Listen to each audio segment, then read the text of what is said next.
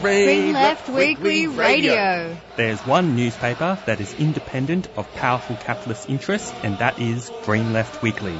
It's the people's voice, committed to human and civil rights, ecological sustainability, democracy, and equality. It presents ideas that the mainstream media won't. Green Left is a leading source of local, national, and international news with analysis, discussion, and debate to strengthen the anti capitalist movement. It helps expose the lies of the capitalist press and puts the voices of the marginalised and the oppressed at the centre of fighting for a better world and helps us understand the political developments unfolding around us.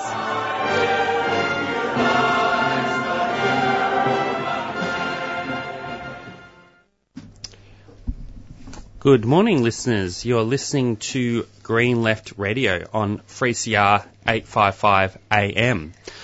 To start off the program, I'd like to acknowledge that this show is being broadcast on the on the land of the Wurundjeri Wong people of the Kulin Nation. Their land was taken by brute force and sovereignty was never ceded. We pledge to actively support decolonisation and are in solidarity with First Nations people and their struggle for justice. This always was and always will be Aboriginal land. Um, so yeah, good morning everyone. Your presenters today are myself, Jacob. And good morning, Jacob. It's Chloe here. Hi, everyone. Ah, so um, it's uh, well, we're actually at the start of June now. Um, so I think this will be the start of of the winter season, Mm, wouldn't it? yeah. Um, although it's already been actually feeling like the winter season for like the past month, actually. Just- Apparently, one of the driest winters on record yeah. at the moment. And um, so, just to give a bit of a rundown on what we have coming up on this program, um, we're going to be playing a recording of a Green Left show that was done um, by Alex Bainbridge, um, where she um, where he spoke to artist and performer Hannah Gwatkin about her show Climate Worrier, and. Then we'll be playing, and then we'll be doing an interview with um, Merri-bek councillor Sue Bolton about um, about the issue around trans rights. And she recently wrote an argu- article arguing that councils must not cave into pressure from the homophobic far right and cancel LGBTIQ gatherings because that enables drag panic. Then on, um, and then on 8:10 a.m. we'll um, we'll be interviewing Mat Ward, who is actually a Green um, left columnist and also a musician. And so he recently put out a new climate album. So we'll be speaking to him about that at 8:10 a.m. Then we'll also be covering some Green left, uh, lot, um, some news from Green left, and in fact, um, I'll probably spend a bit of time actually giving a bit of an announcement, um, talking a bit abo- a bit more about the eco- upcoming Eco Socialism 2023 conference, a world beyond capitalism, which Green Left is involved in um, hosting. So. Now, I guess to kind of start off, uh, I guess a bit, um, I guess a bit of a kind of discussion. Currently, in the past week, um, what has been, what has kind of been in the kind of headlines and has kind of dominated political discussion, especially in the context of this cost of living crisis where people are facing a lot of rental stress, um, people are facing, you know, uh, uh, people are facing high electricity bills, and then also people are also struggling to afford um, Food. food and um, and kind of like the bare necessities. And one of the reasons for this is because of, and this has been a general um, a, a general kind of um, trend, is um, the the increased rates of inflation. And of course, um, one of the mechanisms by which um, by which inflation has been dealt with within within Australia and by and by the capitalist state is by the actions of, of what the Reserve Bank has um, doing. And of course, the Reserve Bank, its general role is to manage the kind of the fin- um, the monetary um, system. And of course, they generally don't. They absolutely do not rule. Um, they do not sort of make their decisions um, in the interests of ordinary people. They generally sort of make their their decisions on the basis of preserving the fa- um, preserving profits um, in our in our capitalist kind of world. But now they're asking us to manage manage it, aren't they? Yeah, because in, in a sense, you know, the general trend with inflation has been that, you know, um, the ca- um, capitalist governments haven't been willing, capitalists and corporations haven't been willing to sort of slow down their profits. They've generally put the cost of this sort of growing inflation onto onto ordinary working class people. Now, one of the one of the things that um, there's currently some um, there's currently a Senate committee currently happening, and um, basically the the government is sort of ha- is um, is is kind of um, doing a bit of a, a review on whether on whether Philip Lowe, who is the current re, um, who is the current Reserve Bank governor, will um, keep his um, keep his role for the next term. Um, and so they they sort of I haven't really gone through all the kind of sen- uh, everything that sort of happened within this Senate hearing, but there's been a few things that have kind of happened within um, the um, within the corporate media that has been quite interesting, and I think worthy of sort of discussing from a socialist sort of perspective. Now, these um, comments that were made on Wednesday, the 31st of May, and this was um, this was Philip Lowe's kind of response um, to to the question um, to the question around the housing crisis, and also people who are struggling um, in the Australia's sort of rental um, markets. Now, from the ABC, it's quoted here that he says that rental um, vacancies are near record lows in large parts of the um, of the country, and extremely strong population growth is making the problem worse. And of course, he then says an increase, um, um, increase in housing supply is needed, but higher interest rates will help it to alleviate some rental pressures in the short term by forcing people to economise on their housing. Now, this is where I mean, his comments about population growth now, I got to, I think mm. we should hmm. sort of address that actually as well, because I think it is a bit of a false sort of argument in a, in a lot of ways. Mm. But we had what, an experiment during COVID for two years where no one, you know, there was no population growth and the prices of housing still went, still went yeah. up. Um, but of course, with it from the perspective of the capitalists, they never went to sort of address mm, the sort of elephant in the room, the yeah. fact that we have such investment friendly po- policies like speculation, negative mm. gearing, and, and so on. Now, this is the, this is where this is sort of where the comments um, where he provoked kind of a lot of outrage from working class people. Um, he basically kind of said that you know uh, he justified the the high in, interest, um, the increase in interest rates, um, which is disproportionately impacting on a lot of working class families, mm. is that you know he he said the only way that this is going to um, get a fix uh, fix itself is through higher housing prices is, and higher rents.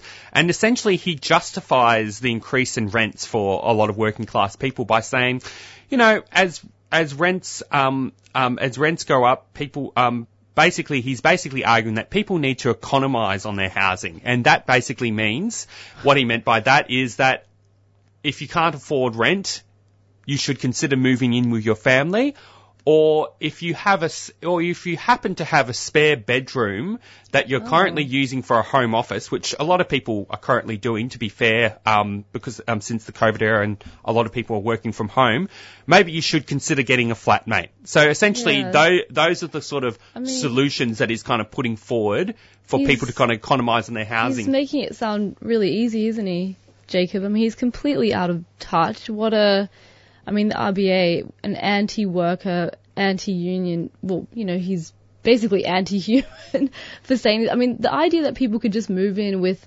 their families, I mean, first of all, not everyone has a family or has a good relationship with their family. You know, their parents might have died. There could be issues with domestic violence. There's also an issue with overcrowding in homes, particularly, you know, lower income areas. Um, you know, some maybe migrant or uh, migrant worker, um, refugee families might, you know, sometimes have to all live together to save money. Um, it's uh, yeah, it's a bit rich just suggesting that, or you know, saying that it's up to people now to fix to fix this housing crisis by economizing. Um, what we really need is, you know, government intervention. We need you know, a rent, a freeze on rent. We need uh, more public housing. I mean, the ALP is tearing public housing down as we speak. Um, yeah, anyway, and lots of us have flatmates already anyway. I mean, everyone has the right, well, should have the right to safe housing, and it's absolutely achievable. Um, there is more more to say on this, but um, it is kind of sort of like a victim victim blaming um, saying that it's sort of up to us to fix when the RBA has been what responsible for increased rate rises for the past well what nine nine I think I've lost count nine rate rises in the past year. I mean that that has given banks the go ahead to raise their interest rates and rake in massive profits. And that means that there's big pressure on a number of people, mortgage holders, renters who are paying hundreds of dollars more each month to keep a roof over their heads. And this comes on top of, like you were saying, um, the hikes in the price of electricity, gas, fuel, insurance, food, everything. Um, so yeah, really frustrating to hear those comments from the governor, but it's not a surprise, I guess. And I guess um, the last sort of comment I'll make on this before moving on to the next, um, to our first sort of pre-recorded interview. I mean, the other kind of um, challenge with this as well is the fact that people um, wages have also stagnated. Mm. So people's wages are not increasing in line with inflation, but also in line with this, the increased rates of rent, um, and, um, and so, and also for mortgage holders, it's not keeping up with the, the increase in, uh, increase in interest rates. But I did think one, I mean, one last point as well is that in terms of this whole Senate committee, um, Philip Lowe also tried to sort of argue, he tried to make this false argument. I think, Chloe, you're completely right that, you know, we need more intervention into the house, state intervention in the housing market. That's really the only solution that's actually going to address this housing crisis in a humane, um, in a humane and fair way mm. that doesn't let people be left behind and evicted or um, forced into homelessness. And one of the one of the other arguments is that basically they're they're sort of the Liberal Party, the Labor Party, and also the Reserve Bank, you know, they're essentially trying to reduce this housing crisis to the issue of supply. Now, mm. obviously, you know, that the, um, the, the, the, um, the government, um, obviously there needs to be, when it comes to the question, obviously, of population growth, there obviously needs to be an, a massive increase in, you know, uh, building houses, etc., to keep up with that, etc. But the actual problem is, when it comes to the government, their whole solution is essentially to um, loosen planning controls. There, it is actually a lot of their solutions um, for, for, for the housing market don't actually have anything to do with directly investing into building houses. They're all about actually giving handouts to property developers to incentivize them to build more housing. And often, what do property developers often build? They often build, you know, what is profitable for them in the immediate term. And those often include, um, you know, high rise, the kind of apartment, luxury, luxury sort of apartments, yeah. etc., that most working class people can't even afford. So in, in actual fact, you know, more than that, um, when it comes to dealing with the issue of property developers, there needs to be things like inclusionary zoning as well. Like, for example, for every massive sort of development that a property developer gets approved on, you know, at least a high percentage of that should be um, set aside to be affordable housing. And of course, by affordable housing, I think it should well be below market rent, um, because actually the definition of affordable housing could be so loose. Um, and market rent as well. What's uh, that? Um, um sometimes, um, um, sometimes what can defi- be defined as affordable housing cannot actually be that affordable. It might just be a bit below. It might be be what people were used to paying market rent for yeah. two to three years ago. yeah, I mean, and it's a simple solution which the government can absolutely afford to pay um, pay for public housing. It's a real solution is really the only solution for housing for people on low incomes. So we need to keep fighting for it. All right. Well, I'm just going to play a quick few announcements. Um, you're listening to Green Left Radio. Are you feeling depressed about the future of our planet? The Eco Socialism 2023 conference could address your worries by providing a platform for radical solutions. Activists from around the world examine the links between the ecological, economic, and political crises of our time. You'll hear from Japanese Marxist Kohei Saito, author of Capital in the Anthropocene, who argues that capitalism's pursuit of unlimited growth and profits is the major barrier to ecological sustainability. Inspirational speakers from the Asia Pacific region, including India, Pakistan, and the Philippines, will take up the fight for climate justice and against war and fascism. Eco-socialism also highlights women's and queer oppression, First Nation sovereignty, and so much more, including a session featuring former refugee Behrouz Boochani. For more information and bookings, go to our website ecosocialism.org.au. Ecosocialism 2023, A World Beyond Capitalism, Saturday, July 1 to Sunday, July 2 at Victorian Trades Hall. A 3CR supporter. Good morning, listeners. You're listening to Green Left Radio on 3CR 855 AM. And having just played that Ecosocialism 2023 announcement, um, following this pre-recording, we actually got there's actually some more exciting news to sort of um, announce in terms of new speakers. Um, so I'll be letting um, listeners know about that shortly um, as one of the uh, one of the um, as someone who is involved in the organising of the conference. But first off, I'm going to be playing uh, an interview that was recorded by with Green Left, and this in, is involves Green Left's Alex Bainbridge, who spoke to artist and performer Hannah Gwatkin about her show Climate Worrier, Worrier, a climate cabaret, which was recently part of the Anywhere Festival in Brisbane and will be on at the Sydney Fringe Festival later in this year. Um, so yeah, I um, hope listeners enjoy. You're listening to Green Left Radio on 3CR 855 AM. Here at Green Left, we think that activism and protest can take many forms, and I'm here today with a cultural performer, Hannah Gwatkin, who has recently been performing a show in Brisbane called Eco Warrior, the Climate Cabaret. My name's Alex Bainbridge from Green. Today we're going to be talking about Eco Warrior, the Cabaret, the Climate Cabaret, and uh, and issues of activism and protests and music and art. Uh, thanks very much for joining us today, Anna. Before we get started, I just want to read to you the words of uh, Jenny Fitzgibbon in a review of your show for Green so far unpublished. Uh, but, but Jenny wrote, Hannah came on with a whirlwind song story of ecological realities told with humour, grief, anger, empathy and more humour. There was neither a note, eco-fact or theme out of place in a beautifully crafted tapestry of self-written songs, parodies and well-known songs from film and theatre.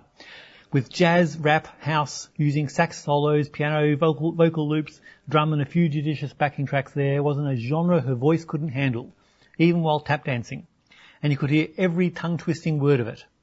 That standing ovation burst out of a very moved, thoroughly entertained group of people. Wow, what a lovely review. so yeah, those were the words. That, that those were the words for a re- review of your show. I'm wondering, uh, perhaps can you just start by telling us in your own words what can people expect when they come to see your show? Uh, where have you played in the past, and, and where can people see you in the future? Yeah, um, wow, what do they expect?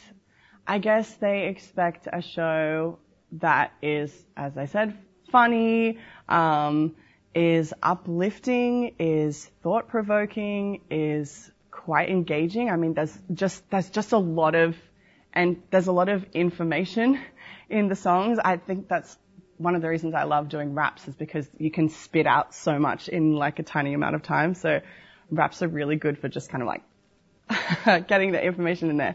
Um, yeah, they can expect a, a crazy variety of genres and ideas and, I mean, they're all related to this idea of, you know, the climate and ecological crisis that we're in.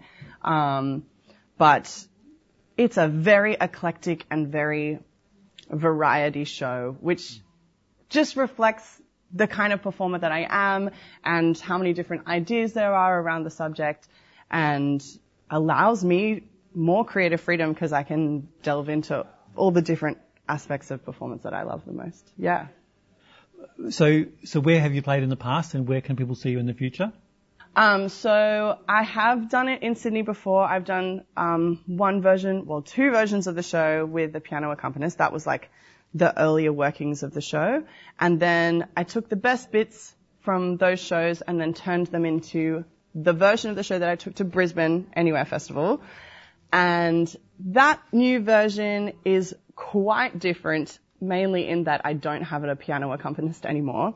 So I'm just, I have to create all of the stuff myself, which is why I have loop pedals and piano and ukulele and all of these different things to kind of make sure that the musical background is there um, and that I can do it myself, which should allow me to perform the show in more places at more community events.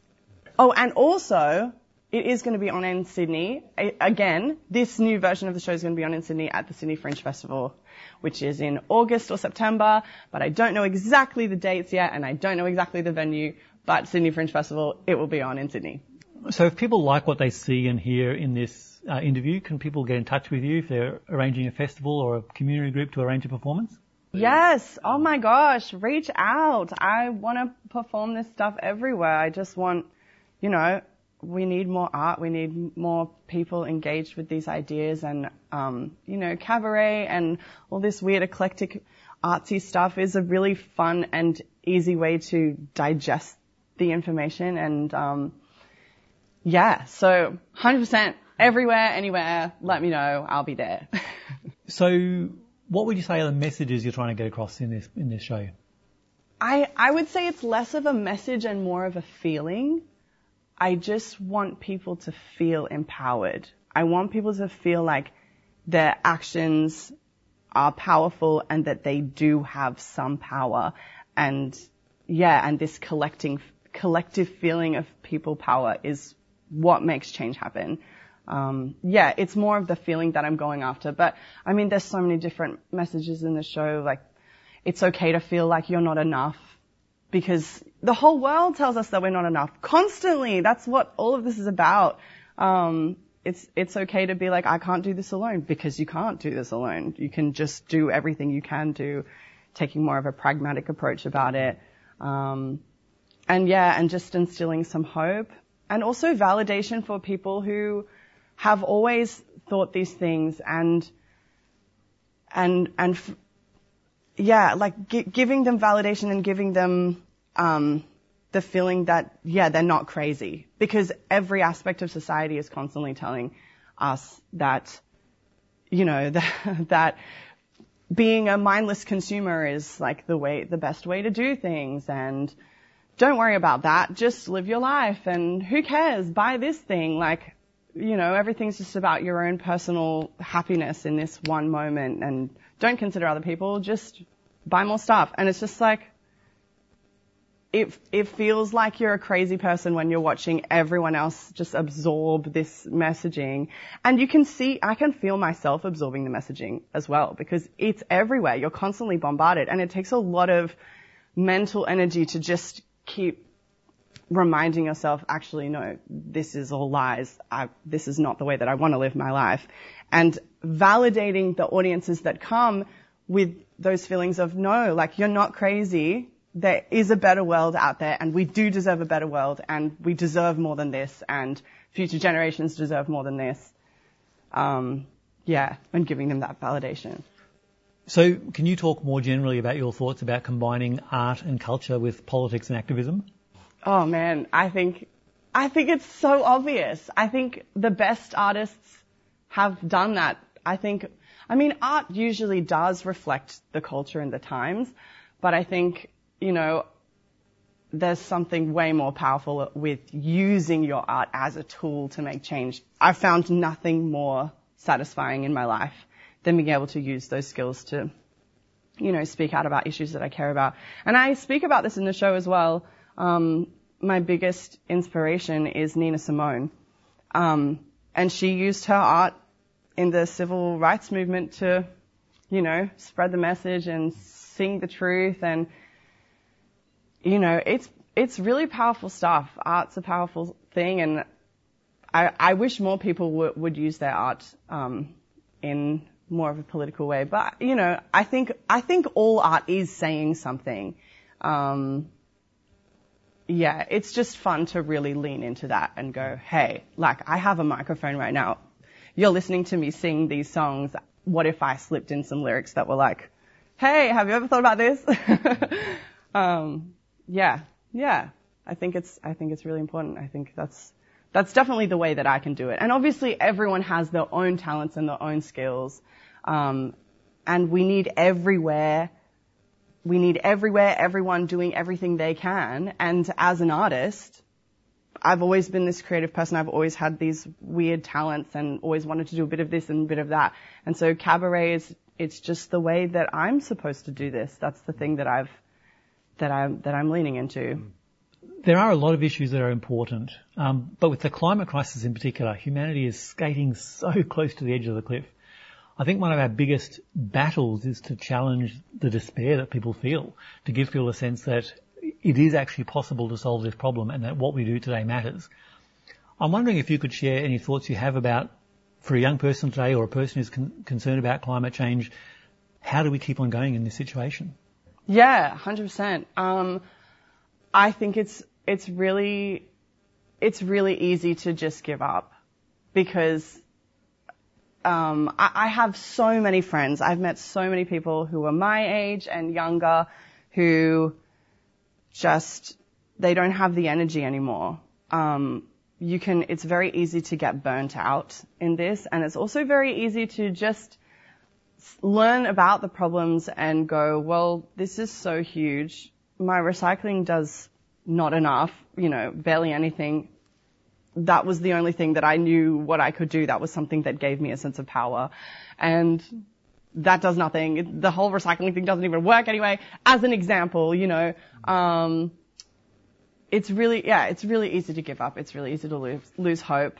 Um, and it's really easy to just not try because, you know, your life is generally, you get rewarded for being quiet and running the rat race and towing the lines and not speaking up and not protesting. I mean, the, the restrictions, the penalties that are, that are being put on protesters is just ludicrous. Like, it's so blindingly obvious that you know, it's, it, yeah, it's, it's so, it's so obvious that, you know, all the systems that are in place at the moment are just to keep everything the same way it is and let's just keep earning more profits and let's not, let's delay this as much as possible. Um, and, and it's just wrong. I think, I think people need to continue engaging with conversations and media that are talking about people who are doing stuff and talking about the progress that is being made because you know, if you're just constantly reading about the negative stuff and, oh, this happened and, you know, oh, yes, Shell's been granted another 50 year fracking license under everyone's nose as well. Tanya is like smiling with these pictures of koalas and you're like, oh my gosh, I'm so over this stuff. Um, it's so, it's important to be aware of what's happening, definitely, so you can speak out about it. But it's also very important to keep actively engaging in communities that are taking action. And also hope, I mean, I don't want to say that like you can only have hope if you take action, but this, the real feeling of hope does come from taking action when you're engaged with these people and you're meeting people like yourself and you're engaging with the people who come to see your show and you're engaging with the people who want to promote your show and then and all the people who are having these conversations, you go, oh my goodness, I'm absolutely not alone. And there is a whole world out there and so many people care about this and care enough to take action. Um, so yeah, it's just about engaging with those people and, and, and, and stepping out and actually starting to take action and the people you meet in those situations will keep you going. And I guess, um, if we can bring those groups and bring those communities out into the real world and be like, hi, I'm Hannah. Who are you? What's your story? And like connect and make it feel real, then we might get somewhere. What you said just then made me think about the slogan which is becoming increasingly common, system change, not climate change. It might seem like a simple idea to some people, but it's actually a very true idea. We do need system change and it's not possible to, to do that by yourself. We need to work collectively with other people. Do you have any comments about that? 100%. Definitely agree. The, you know, the systems that are in place now are, are very much just about creating even more of a wealth divide and it's just so wrong like how how can you have compassion for human beings and and think that okay you know let's not scrap the stage three tax cuts? Like are you abs are you who what? It's crazy. Even even my friends like something that's happening really right now this whole HECS debt thing how you know the inflation has gone up so much and and all of all of my friends we all have hectic student debt and the ones who have been, who are just privileged enough to have parents who can help pay off our debt, we're the ones who, you know, I'm so lucky my parents have, uh, were able to help me pay that off. But I have so many friends who are going to be paying off their HECS debt for the rest of their life. Education should not be that expensive. And, and the more you learn about, you know, the climate and ecological crisis and, and, you know, all, you just realize that all of these social issues are all intertwined. Racism, gender inequalities, everything. Climate change, pay gaps, Indigenous issues, especially, they're, they're all the same thing. And if we can just take a step back and look at everything holistically and be like, okay, where are we going wrong here? Let's put the people first. Oh my goodness. There's a lot of work to do. Well, that was Hannah Gwatkin. Thanks very much for your time. Thanks for having me. Thanks for the work that you do. Thanks for the work that Green Left does. I'm I'm surprised that I only learned about Green Left recently, like through the show. Um, one of the best things about doing the show is meeting all the people and hearing their stories and feeling connected to them and um, learning about cool stuff like Green Left. So um, yeah, I'm glad that you reached out and I'm glad that you guys are doing the work that you're doing and The show is called Eco Warrior, a climate cabaret. Uh, have a look out at festivals or community groups near you. And of course, if it's not performing, if it's not playing near you, uh, maybe you can get in touch with Hannah and try and arrange a performance. Um, it's obviously good to sort of spread this information around. Um, if you do like the work that we here at Do- at Green Left do, please become a Green Left supporter if you're not already. It's the number one, the number one way to receive the content that we produce and also to uh, to you know help the help the wheels keep on turning. Plans at just five dollars a month, and you can find all the de- details on our website. We'll see you next time. Okay, you're just listening to an interview with um, with Hannah Gwatkin um, um, about her, who is a um, who's a um, who's a music who's an artist and performer who's recent uh, who's going to be doing a, a show titled Climate Worrier, uh, um, a, cl- a climate cabaret, which was recently part of the Anywhere Festival in Brisbane and will be on the uh, on at the Sydney Fringe Festival later in this year. So if anyone is going up to the Sydney Fringe Festival later this year, because I know a lot of people actually travel up for the um, for the Fringe Festival, um, yeah, um, check out her her show. And she also, um, if anyone also wants to organise a performance of the show, you can contact Gwatkin at hannah.a.c Gwatkin at gmail.com or you can e- or you can search her up on Instagram. But yeah, we'll put the link um, to all this um, when we um, put the podcast up of this program. Okay, now um, I thought we'd go play a bit of a quick song. So maybe um, Chloe, do you want to introduce the track? Green Left. Oh, just start again. We're playing a song from Mat Ward's 10 new albums to Fuel Your Fire. It's called Run Hitler Run by Dropkick Murphys from their album Okemah Rising. Did you want a little bit of an introduction to the song? Do we have time? oh yeah, yeah, yeah. Yeah, so on there was this um, man who, a Nazi admiring man, um, who was charged for allegedly threatening to kill U.S. President Joe Biden, and this this person had this 18 year old had crashed a pickup truck into a security bar- barrier near the White House and began waving a Nazi flag. He allegedly told Secret Service agents he wanted to get to the White House, seize power, and be put in charge of the nation, and said he would kill the president if that's what I have to do. And so, days later, US Celtic punk band Dropkick Murphys released their second album off Woody Guthrie's songs, featuring anti-Nazi and this anti-Nazi album um anthem, sorry, Run Hitler Run, and yeah, so yeah, hope you enjoy.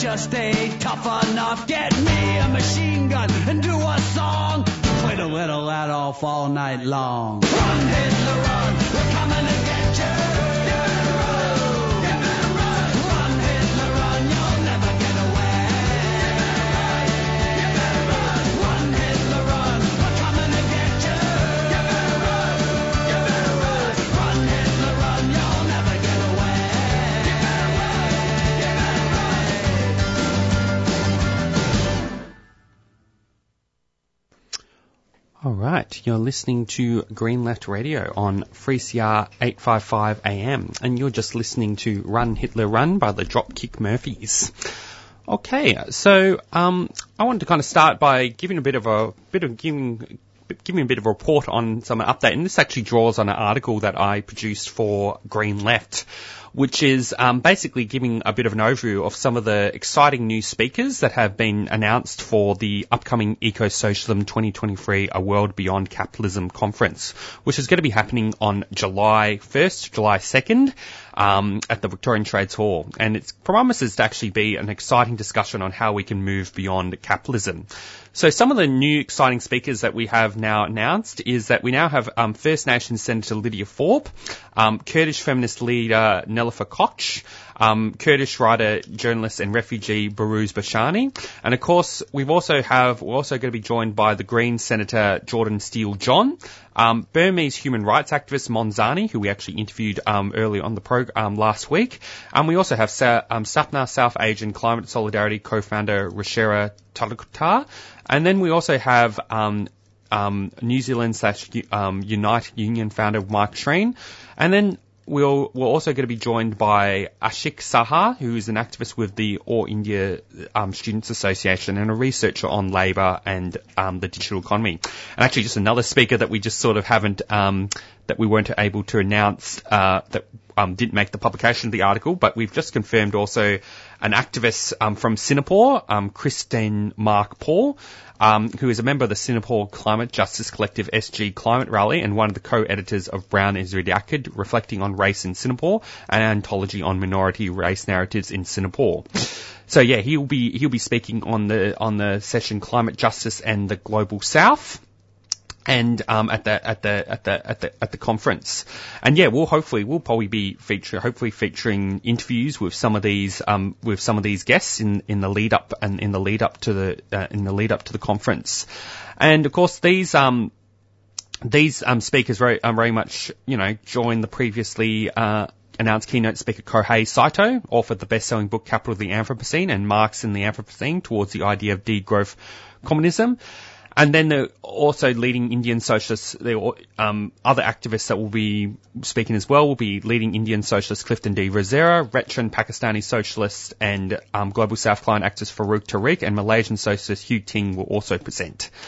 Now, more guest speakers, I think, gonna, will also be announced, and they'll be joined by on various panels by a number of leading Socialist Alliance activists, including Green Left co-editors Susan Price and Pip Hinman, Sam Wainwright, Sue Bull, and Peter Boyle. And I think there'll be very much a rich discussion about ideas and visions for a post-capitalist society, and about the intersection struggles for liberation and ecological sustainability that have the potential to take us there.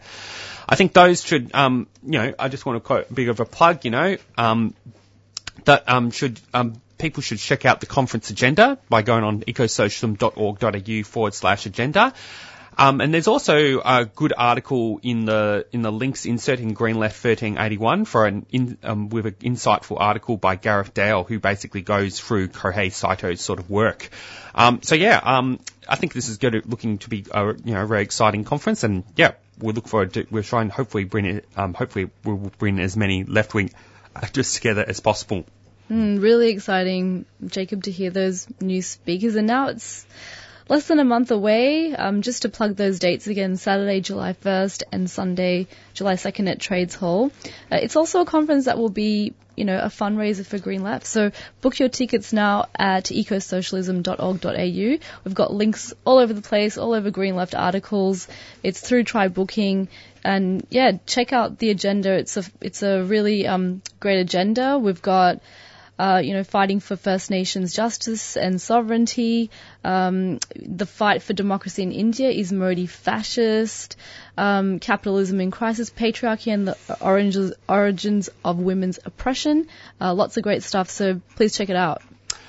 Okay, well, I'm going to do. I'm going to draw on also another um, Green Left news story that um, it's titled "Victorian Government Forced to Halt Native Logging." And this is just a bit, you know, we don't really, I mean, this is, we don't always have sort of positive news stories, but this is kind of one of them.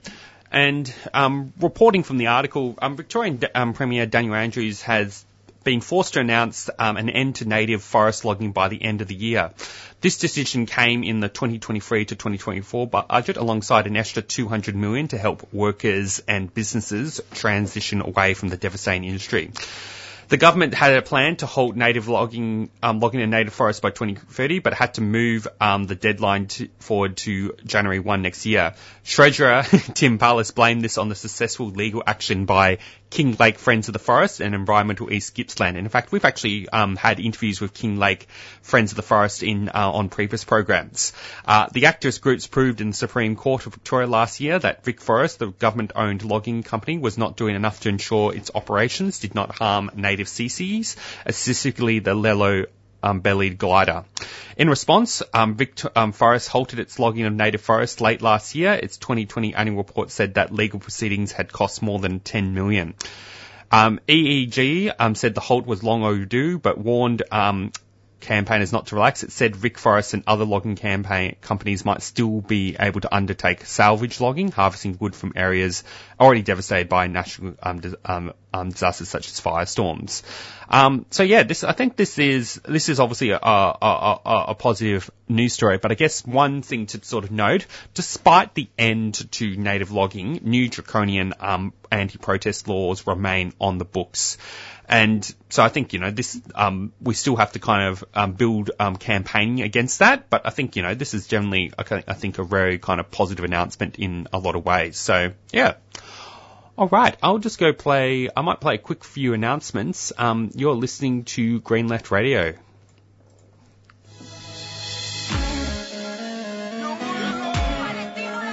Kufiyas are Palestinian scarves and they're a symbol of support for justice for the Palestinian people. Buying one will support the last remaining factory in Hebron that makes kufiyas, and all proceeds from the sales support projects in Palestine, especially Gaza, as well as local solidarity organizations. From the traditional black and white kufiya to an array of modern designs, all scarves are $35 each. Explore the range and order online or drop by 3CR during business hours. We're your support for the rights of Palestinians. Go to kufiyas.org.au. That's K-U-F-I-Y-A-S dot. A 3CR supporter.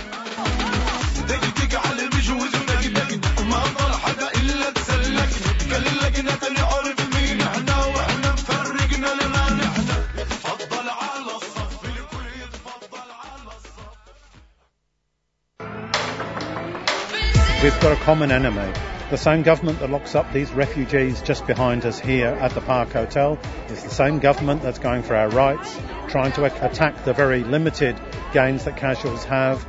And so when union activists take up the cause of refugees amongst their fellow workers, it's not an act of charity. It's about building workers' united self-defense mechanism, understanding that we're all part of the same battle. You're listening to Radical Radio on 3CR, 855 on your AM dial, 3CR digital, and podcasting and streaming on 3cr.org.au.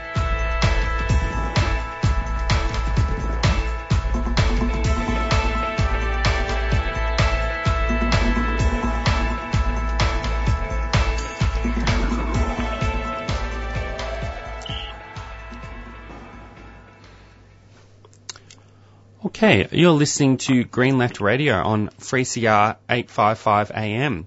And now um, we're very happy to be joined today by Merri-bek councillor Sue Bolton, who is also an occasional presenter for Green Left Radio, um, and also is a, in, and is a member of Socialist Alliance. Um, now, Sue Bolton just recently wrote this uh, um, this feature article for Green Left, which um, basically which was titled "Councils Must Show Solidarity and Stop Enabling Drag Panic." Um, so yeah, good morning, Sue. Hi, how's it going? Um, so Sue, um, just for I guess um, for a bit of background, although we have been discussing this, what can you tell us about um, the kind of threats that have been made towards local councils who have been um, hosting um, LGBTIQ gatherings, mostly drag storytime events aimed at promoting inclusivity and reading skills? What what has been the sort of um, the threats from the far right against these events, and what has the councils been doing in response? Well, as well as the threats against the councils, there are threats against drag performers, which I think have only stepped up as councils have bent to far right pressure and cancelled events. Um, and the first I became aware of it was when there was a, I think it was in about October last year, there was a youth festival in Moonee Ponds and um, the Nazis turned up and they were targeting a particular drag performer who both used, uh, who also used a he- Hebrew name. And it's unclear, but it appears that the Nazis were targeting that performer both for being a drag performer as well as using a Hebrew name. And they arrived saying, where are the Jews, where are the Jews, you know, like, so they were targeting, had two targets, um, and they did their Nazi salute. Um, that performance wasn't cancelled, but it was um, went ahead.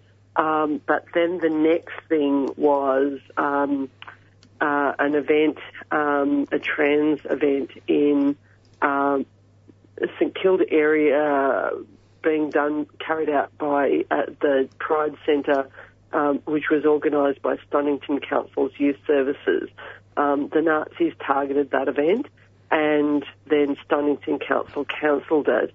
Although the solidarity event with the trans um, with the trans community continued, and only five Nazis turned up, but there were about 300 supporters turned up, even though the supporters event was cancelled after the event was cancelled.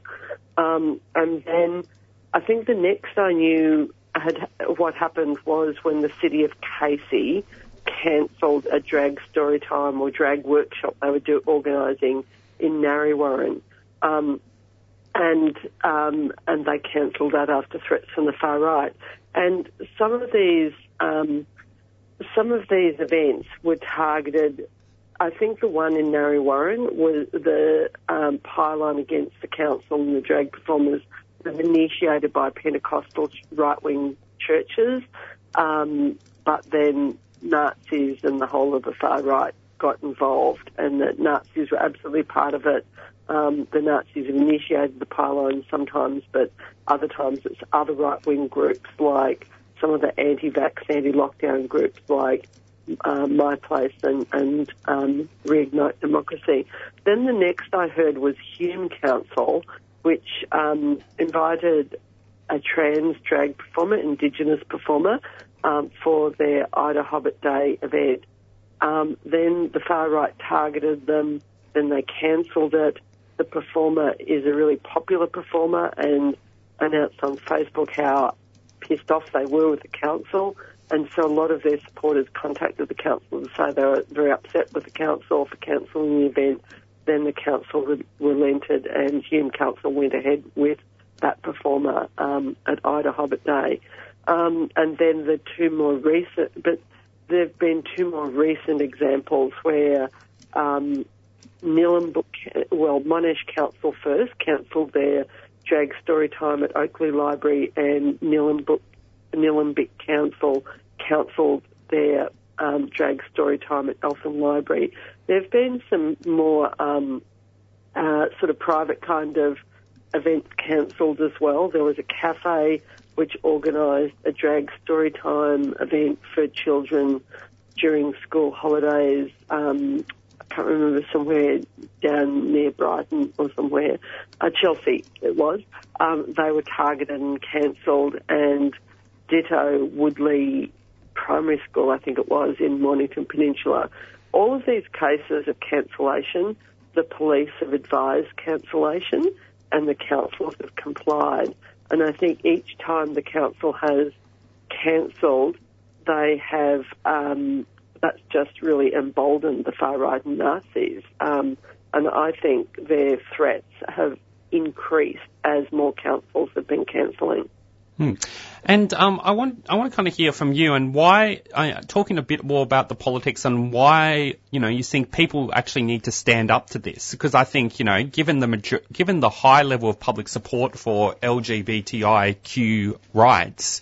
Um, it's actually it, it is completely unacceptable that people that you know institutions like the local councils and other sort of um, organisations would actually cave into any sort of pressure or threats from a, um, from what is actually a minority. Well, yeah, I think it's incredibly dangerous. Like, basically, the police advising councils to cancel and councils then complying with that request and cancelling means that um, the Nazis are cancelling our free speech. Um, the Nazis are determining what we're allowed to talk about or not talk about. And it's the same reason why in 2016, when we organised an anti-racism rally in Coburg and the Nazis counter-mobilised against us, um, we refused to cancel our protest, even though the police and then the local Merri-bek or Moreland Council, as it was then, tried to intimidate us into cancelling the protest. We we do not want to allow the Nazis to determine, and the Nazis and the rest of the far right, to determine what we're allowed to do and say and speak about. It's absolutely outrageous. And um, in, in that, we've also got, you know, that stance is also supported by library workers themselves. There was um, an emergency meeting of the Australian Services Union library delegates um, shortly after the Monash event was cancelled, and they basically said they don't want councils to cancel these events, don't want councils to even use their safety as a reason for cancelling their events. Instead, what the ASU is talking about is, you know, safe staffing levels, safety plans, etc., is to provide a safe space and and safe space for these events to occur, but not to cancel. And I think there's now starting to be resistance against um, against councils um, cancelling um, which is really important because, you know, there's 10 events that I'm aware of, but there might be more that I'm not aware of. And I think it's really dangerous. And um, can you, um, and I guess um, I've heard in your article it says here that um, that you're going to be kind of moving a kind of motion on the uh, at the Merri-bek Council meeting on June 20th. Can you tell us a bit about that, and also maybe comment a bit more um, you mentioned the kind of ASU, um, the, the, actions by the ASU. Can you also mention, um, talk about some of the other kind of resistance that you know ordinary people have been doing to um, resist these kind of far right threats? Um, well, what I am moving a motion at the Merri-bek Council meeting um, for the council to go ahead with these events and not to bow to far right pressure. Now, so far, they, the council has not bowed to far right pressure. They did um, do a drag story time event at Brunswick Town Hall, um, you know, shortly after the Nazis attended the uh, Posie Parker protest um, on the steps of Parliament House. Um, and so um, Merri-bek Council was sort of a bit, um, you know, concerned, but the Nazis didn't end up turning up, um, which was good because the Nazis have targeted Merri-bek previously uh, when they targeted the day of mourning that was held on the um, on Invasion Day. Um, so, that, you know, about 20 or 30 Nazis turned up that day. Um, so, uh, it's possible, yeah, it, it you know is a real threat um, because I think the Nazis are on the hunt for uh, Nazis and broader far right are on the hunt, look, searching council websites to try and find evidence of drag story times or any other trans-related events. Um, and uh, but you know, I still, even though Merri-bek Council hasn't cancelled any events, I felt it was important to make a stand and to indicate that council shouldn't do this. I shouldn't cancel events and bow to far right pressure. So I'm moving a motion at the next council meeting on the 20th of June um, that council shouldn't um, bow to far right pressure. And it's the motion's not just about um, queer events because we also know that the far right can shift their focus at any moment. Um, you know, they're always, uh, you know, capable of searching for, diff- you know, move changing targets. And the Nazis organised an anti-migrant rally just recently. Um, so, you know, it's not just transgender people under the firing gun. It can be, it can change at a moment's notice. Um, but the other really positive thing is the development of Rainbow Community Angels, which has been um, a group that's been initiated, I think initiated by a combination of Rainbow fa- Families, the Victorian Pride Lobby, and some of the unions. And basically, they they organise for drag story time at both Eltham and Oakleigh libraries to go ahead um, as unofficial drag story time outside of the library uh, premises.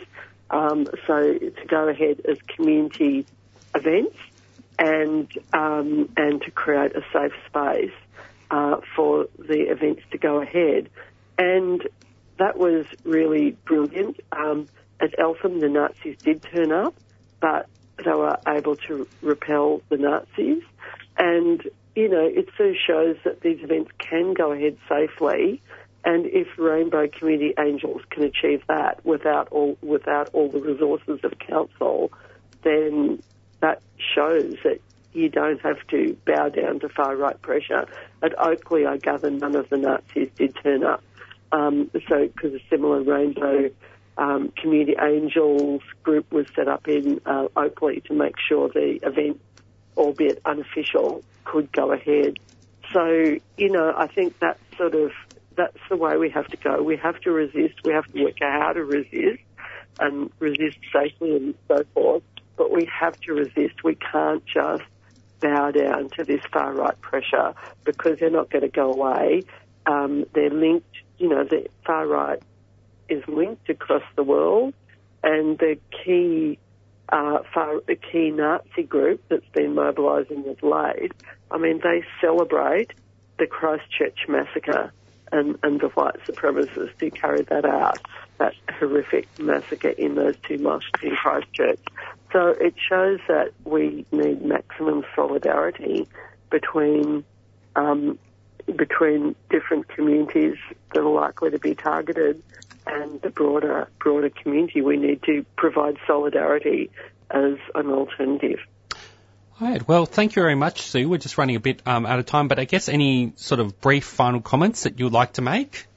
Uh, no, that's everything. But um, I just urge people to, um, you know, resist the far right and you know support, give solidarity to events that might come under attack. Thanks, Sue. We hope the motion, your motion is supported and, and passed, and hopefully this will also empower other councils to also stand up to this terrifying uh, far right harassment and not cancel these story um, drag time events. So thanks for coming on the show. Thanks. Thanks. And also, uh, Sue Bolton has written an article in Green Left called Councils Must Show Solidarity, Stop Enabling Drag Panic. So check it out. All right, we'll just play a quick announcement. You're listening to Green Left Radio on 3CR 855 AM. 3CR's annual Radiothon fundraiser launches in June. We need your financial support to be independent, community controlled, and focused on people rather than profits. Your support during Radiothon keeps the station radical and enables us to give voice to hundreds of people and issues for another year. And remember, any amount you can afford makes a big difference, and all donations over $2 are tax deductible. 3CR Radiothon. Show your support during June 2023. 3CR. Stay tuned, stay radical.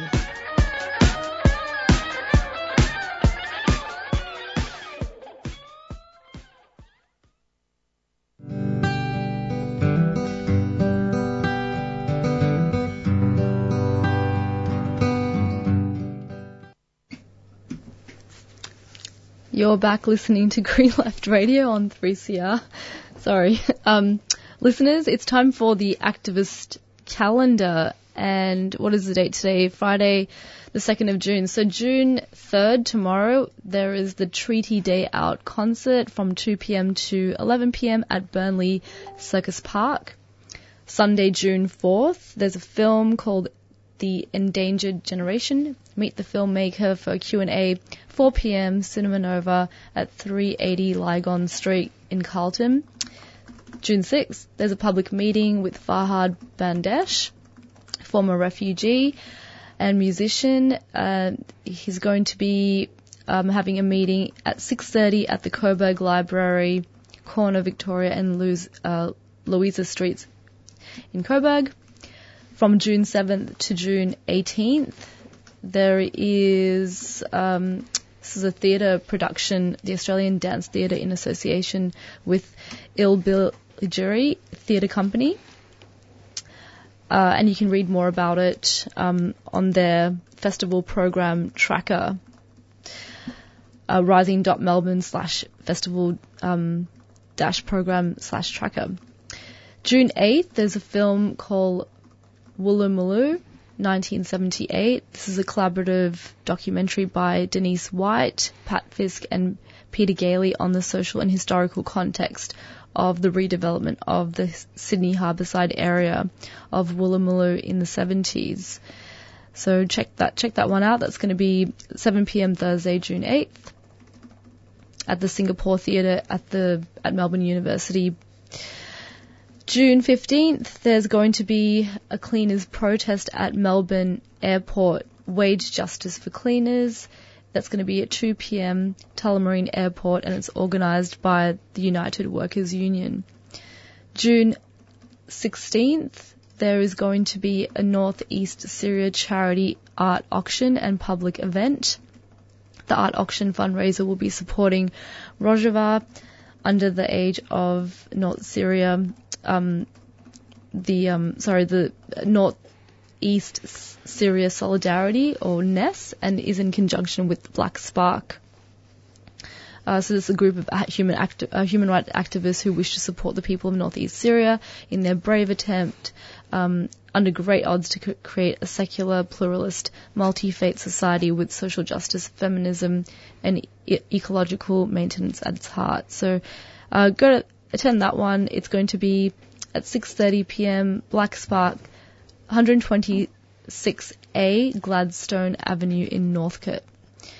June 16th to June 22nd, there's a film, Pride on Screen, at Cinema Nova. Uh, should I keep going? Yeah, just keep going, keep going. Um, I'm right. sorry, just my um, laptop ran out of charge, so I'm Ah. just getting list. of- Okay, we'll keep going. So Saturday, June 17th, there's going to be a rally.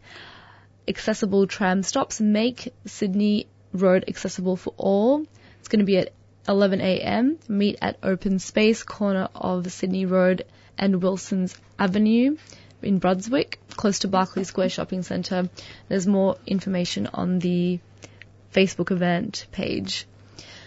Saturday, June 17th, uh, there's going to be a talk called Refugees Art Activism at 4.15 at the Special MBE Lecture Theatre at the Immigration Museum, 400 Flinders Street in Melbourne. Okay, um, so I might, um, did you um also announce that anti-war meeting? Mm, yeah, there's a there's a public forum called No to Nuclear Submarines. Uh, the speakers uh, include Peter Garrett, former ALP federal minister for the environment, um, and also another. You know, you can sort of go through the list of speakers. Um, but that's going to be at 6 p.m. Trades Hall, corner of Lygon and Victoria Street, June 23rd.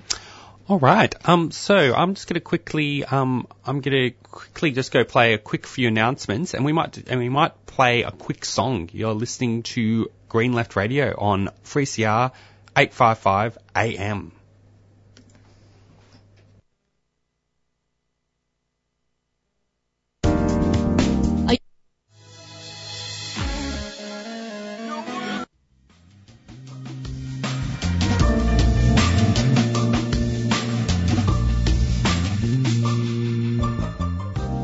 If you're a charity or community group looking for office space or a co-working space, Ross House has rooms of different sizes available, from 15 metres squared to 100 metres squared, at affordable prices. Many charity groups already call Ross House home, so if you're interested in joining a vibrant community or working towards social justice and environmental sustainability, please visit rosshouse.org.au or contact reception during office hours on 9 650 1599. Ross House is a 3CR supporter.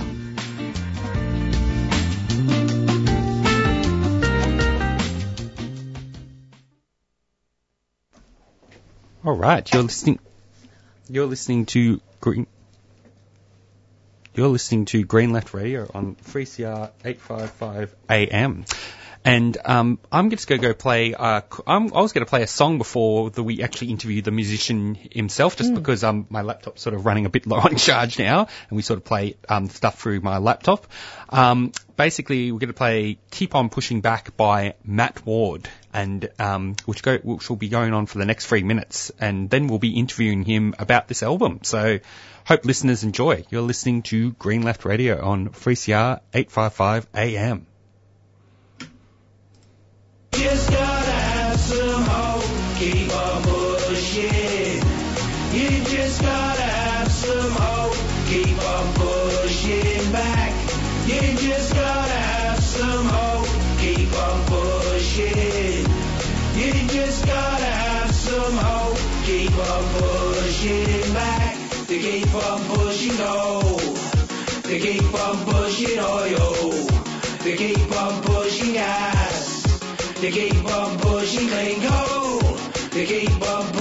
jobs. To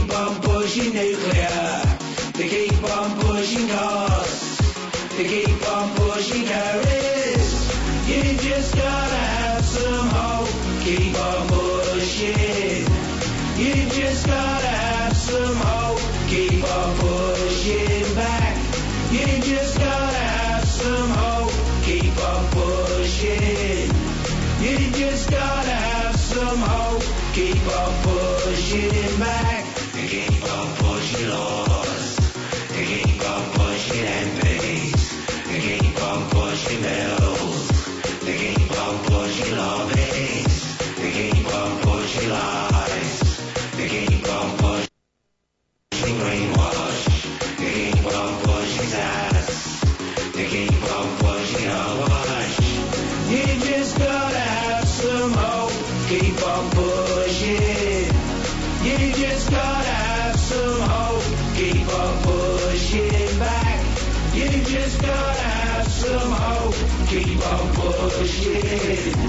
You just gotta have some hope. Keep on pushing back. To keep on pushing minds. To keep on pushing train lines. To keep on pushing plans. To keep on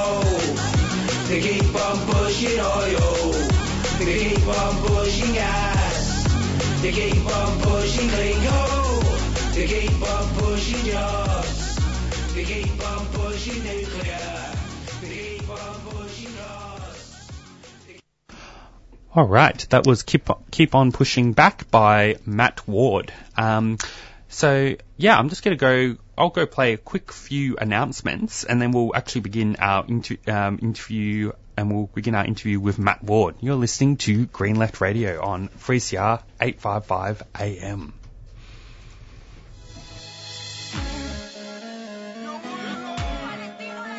Kufiyas are Palestinian scarves and they're a symbol of support for justice for the Palestinian people.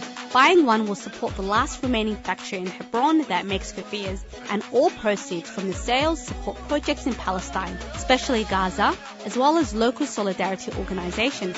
From the traditional black and white keffiyeh to an array of modern designs, all scarves are $35 each. Explore the range and order online or drop by 3CR during business hours. We're your support for the rights of Palestinians. Go to kufiyas.org.au, that's K-U-F-I-Y-A-S dot org.au, a 3CR supporter.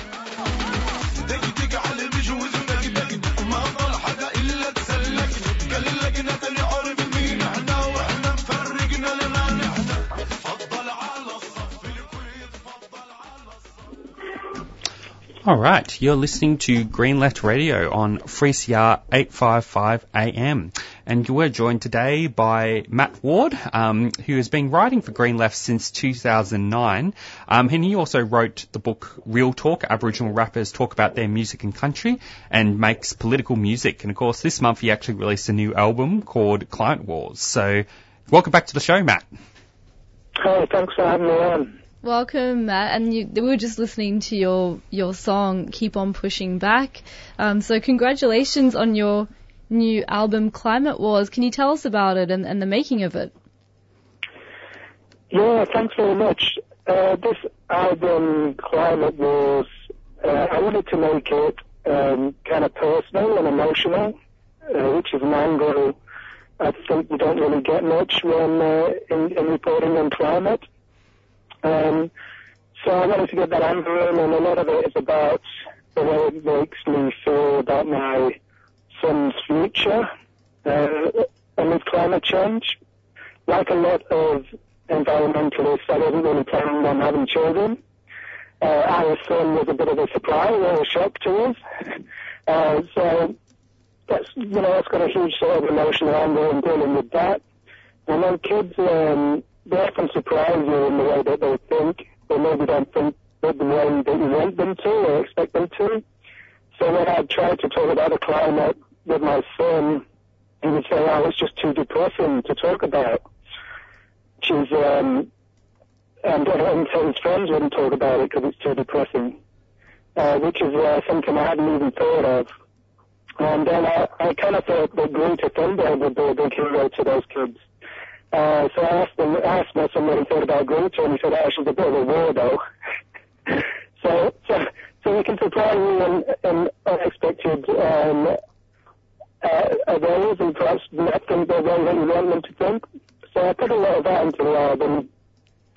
Uh, also, I always read right-wing media uh, as well as left-wing media and non-corporate media, just to get a, a, a broader picture of what's going on in the world and the way people think. So I've tried to get that sort of right-wing perspective into album as well, because I do see there's a war over the climate uh, between the, the left and right wing.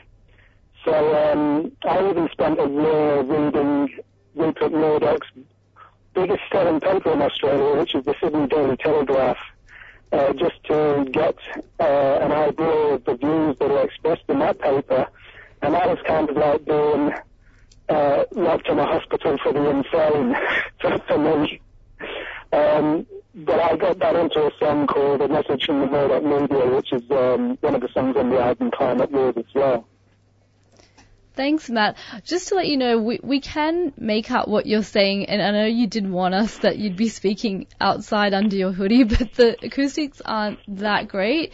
Did Did you want to maybe come up, um, maybe speak away from your phone, or yeah, do what it takes to sound Yeah. a bit clearer? Let me take. Is that any better? That's that's better. Thank you. Yeah. So Thank- just to just to recap quickly, I was Yeah. I was I was trying to make it a lot more personal and emotional this album because that's a, a, an aspect that you don't often see with the um, reporting on the climate. So a lot of it's about my son and his future, um, uh, and the way that the climate depresses him and his friends and so on. No, that that's great. Um, yeah, yeah. Thanks for giving us a bit of a um, an explanation on on your new album, Climate Wars. I guess like you you have been making music based on on protests, on on protest chants. Um, you know, just we know we've had you on the show before, but how did you start making this kind of music, and you know, what kind of inspires you? Um, well, I played the I played the trumpet as a kid, so I, played principal cornet in about four different bands, and I grew up in a brass band area uh, near Manchester in England. Um, but didn't make music for years. I was just like a raver for years. And then um, when my son was five years old, he picked up my wife's iPad and started making music on GarageBand. And uh, because he had no notion of how to make music, it, can, it, it sounded like sort of free-form jazz. Uh, and I thought, wow, it's that easy to make music that a five-year-old can just pick up an iPad and do it. I'm going to have a go. And I got, instantly got hooked. And I remember staring at the screen and, and, and thinking, wow, nothing else matters now. Um, so the first album that I made was, or, or, the second album was actually entirely made on the iPad and was all about Apple, about its sweatshops and so on, and its um, and its child labour and, and the fact that the people working in its factories can't even afford an iPad. Uh, that's out there on all platforms, including iTunes and Apple Apple Music, ironically.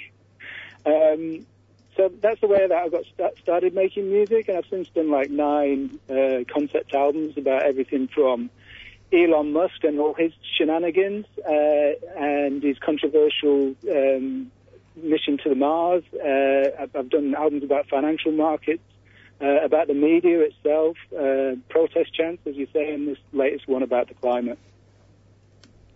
Yeah, great. And we were just listening to one of your songs, Keep Pushing Back. I think it's the first track on the album. Did you just want to tell us a little bit about that song, Mat?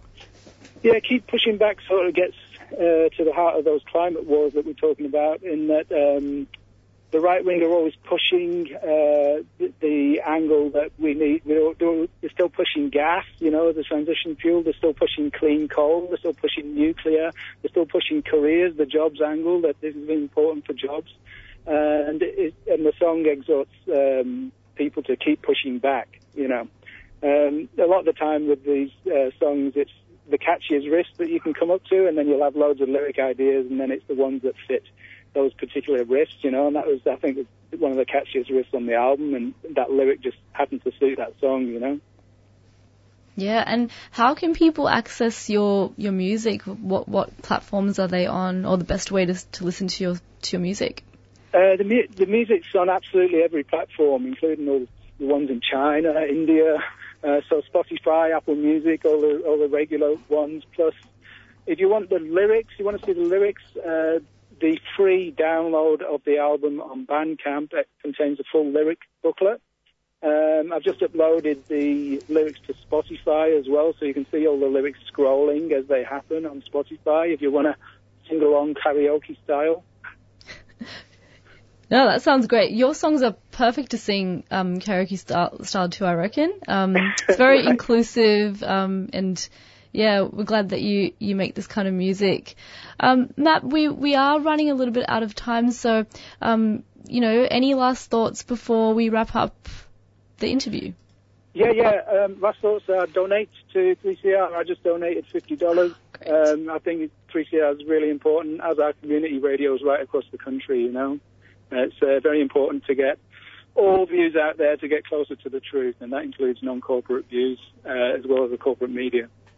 Great, yeah. Thank, thank you um, for plugging the the 3CR Radiothon. Thank you, Mat. We love your rhymes and beats, and your, your music is telling the truth. So keep making it, and uh, keep writing your music columns for Green Left. It's really helpful when we're trying to choose songs for the program, radical songs, and even just, you know, if people out there want to find good progressive songs to listen to, uh, go to Mat Ward's, Ward's column in Green Left and, yeah, check, check out his album Climate Wars. Thank you very much. Have a good day. Thanks, Mat. See you. All right. We are just interviewing um, Mat Ward, and, and in fact, um, one thing to note for listeners is um, Mat Ward actually does a kind of regular kind of monthly kind of column where he actually goes through, and this is and this is and we um, and this is published on Green Left, and basically he goes does a kind of monthly column, getting giving you all a sense of all the kind of radical kind of music that comes out every month from like you can just and if you want to get the column, um, the monthly his monthly email that includes his link to his column at, at Green Left, you can um, email matwardmusic at gmail.com. And just to, um, it's Mat, as in M-A-T, not with a double T, Ward, W-A-R-D, music at gmail.com. Yeah, we we have other interesting regular columns in Green Left as well. We don't highlight enough. The just to plug the Eco Socialist bookshelf, which is written by Ian Angus, who's an eco socialist from Canada and the editor of Climate and Capitalism. Um, he edits a, a journal called an, the Eco Socialist Journal, um, and in his latest Eco Socialist bookshelf, Ian has selected new books, for instance, for people who want to protect the world and transform society. So if you're wanting to start reading a new book, and you know there are some good book suggestions there, it's a good place to start looking. Okay. Um, now the next, the next, um, I, I want to go through some green left kind of news, giving you some headline new, um, headline news that has, um, that is actually, um, um, that's being reported in Green Left.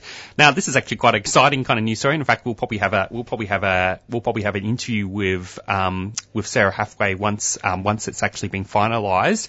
But basically, in um, the city of um, Greater Geelong in Windermere Ward, um, uh, the independent councillor has one of the independent councillors who was elected in the last council elections in 2020 has resigned, which probably means that Socialist Alliance will likely gain another councillor in Victoria if the countback proceeds in line with the Victorian Electoral Commission's past practice.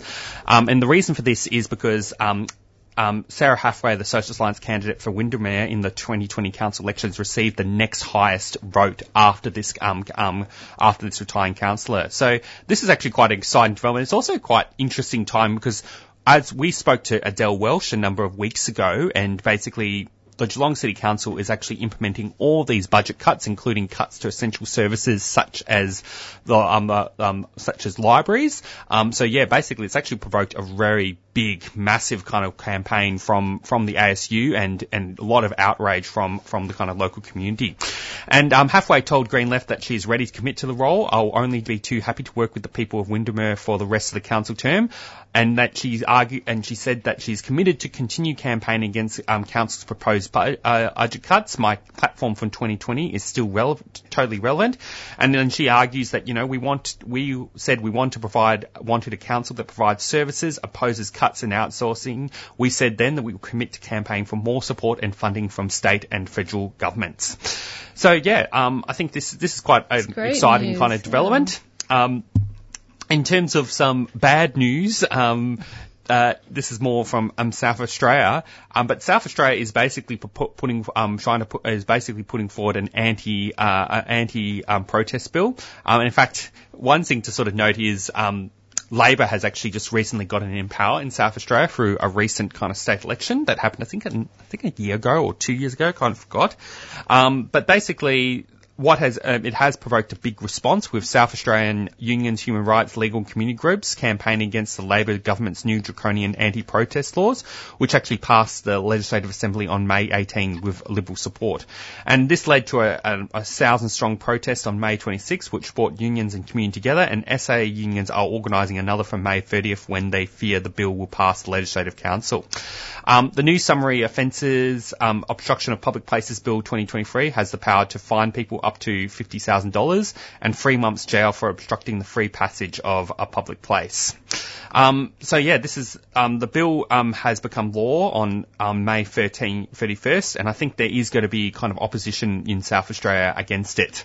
Um, and I think this actually just generally this actually follows the trend of a lot of, of Labor state governments actually implementing. They have implemented different forms of anti-protest laws. I mean, um, the Liberal Party started off with um, had the the anti-protest laws in New South Wales, but of course Victoria is implementing its own sort of anti-protest laws and that that are targeting um, that target forest protesters. Um, and then there's also, but now we also have now the trend of South Australia. And in fact, just one sort of comment to sort of make as well is um, following some of the discussion a bit on this on Twitter was um, there's sort of a bit of a, a interesting sort of apologism from the Labor Party about it because basically some Labor Party supporters basically saying, well, the Labor Party, this, this, these laws are not that different from what, what, what, what has already been done in other states. And it's like, well, How does that make it right? that's not a, that's not a defense of your laws. That means that you're Mm. basically, um, you're basically morally bankrupt everywhere anyway. So, um, yeah, and, uh, and I think possibly, maybe we'll just spend, uh, I can probably just spend a bit, the last bit of the program I'm just giving a bit of a plug for um, the 3CR ra- ra- Radiothon. Um, there's going to be a target of, of 25, um, 2,500, sa- 25, 25,000? yeah, 25,000. Um, no, oh, sorry, the 275,000. The, the target is 275,000, sorry. yeah, yeah, I'm, I'm sometimes bad at reading numbers. Um, so yeah, well, um, you know, to keep community radio and to keep programs like Green Left Radio going and all the other Breakfast programs and all the great content that you enjoy at 3CR, we're, we're, I, I think it's very important that you tell your friends, your family, your workplace about the, the radiothon to actually and encourage, uh, encourage people to make a donation during the radiothon. Um, because, you know, unlike the sort of, you know, mainstream sort of corporate institutions, we don't receive any sort of donation or any money from our corporate sponsors. We rely very generously on people power to very much keep keep this kind of program to keep programs like Green Left Radio going. Um, so yeah, really recommend that people make a donation during the radiothon um, for um, and when it when it starts in June. And um, It is June. Well, it is June. It's going to start in mid June, I think. That's yeah, when, the theme for for this year's radiothon for 3CR is Stay Tuned, Stay Radical. We've got these really cool new artwork posters all over the station. You can even come down to the station, 21 Smith Street, Fitzroy. It's the right address, right? Um, and you can even make your donation in person if you'd like. Come come say hello. There's no other station like it. So if you want to keep listening, hear radical voices, hear from people who are actually active in, in campaigns to create change, then uh, please give generously. And also, um, you know, activism is one of the strongest antidotes to despair, and Green Left is committed to building, helping build progressive struggles um, whenever they break out, and you know, we we try to put people in touch with each other. So, um, yeah, to if you like our work and you want it to keep going, you could become a supporter for as little as five dollars a month. So perhaps chuck us a donation as well, um, and we'll be in a better position to help build the fight back we so urgently need. All right. Well, I might. Um, I think we'll probably end this program a bit early. I'd like to thank all our listeners for tuning in this week. Um, I think it's very important that um, we support um, community radio, and um, yeah, stay tuned for and thank left- our guests. and also our guests Mat for being on our program. Mat Ward and Sue Bolton. Thank you. And yeah, stay tuned for next Friday. Um, you're listening to Green Left Radio on 3CR 855 AM. This brings us to the end of the show. You have been listening to Friday Morning Breakfast with Green Left Radio, brought to you by Green Left Weekly newspaper, which brings an alternative source of information that puts people and planet before profit. If you like our work, become a supporter from $5 per month at greenleft.org.au slash support or free call 1800 634 206. Arise, you workers from your slumbers. Arise, you prisoners of want. For reason in revolt now thunders, and at last ends the age of cant.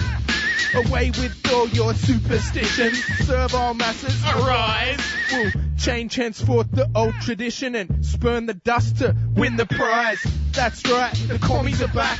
Reds underneath your beds and that Are you feeling depressed about the future of our planet? The Ecosocialism 2023 conference could address your worries by providing a platform for radical solutions.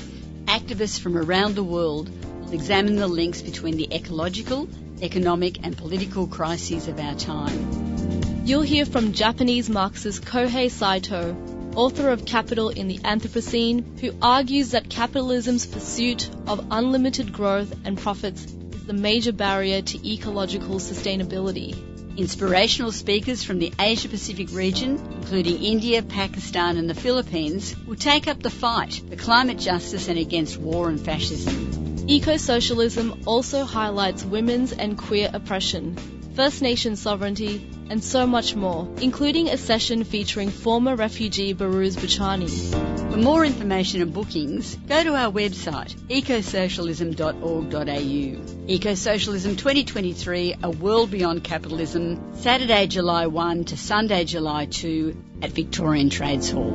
A 3CR supporter.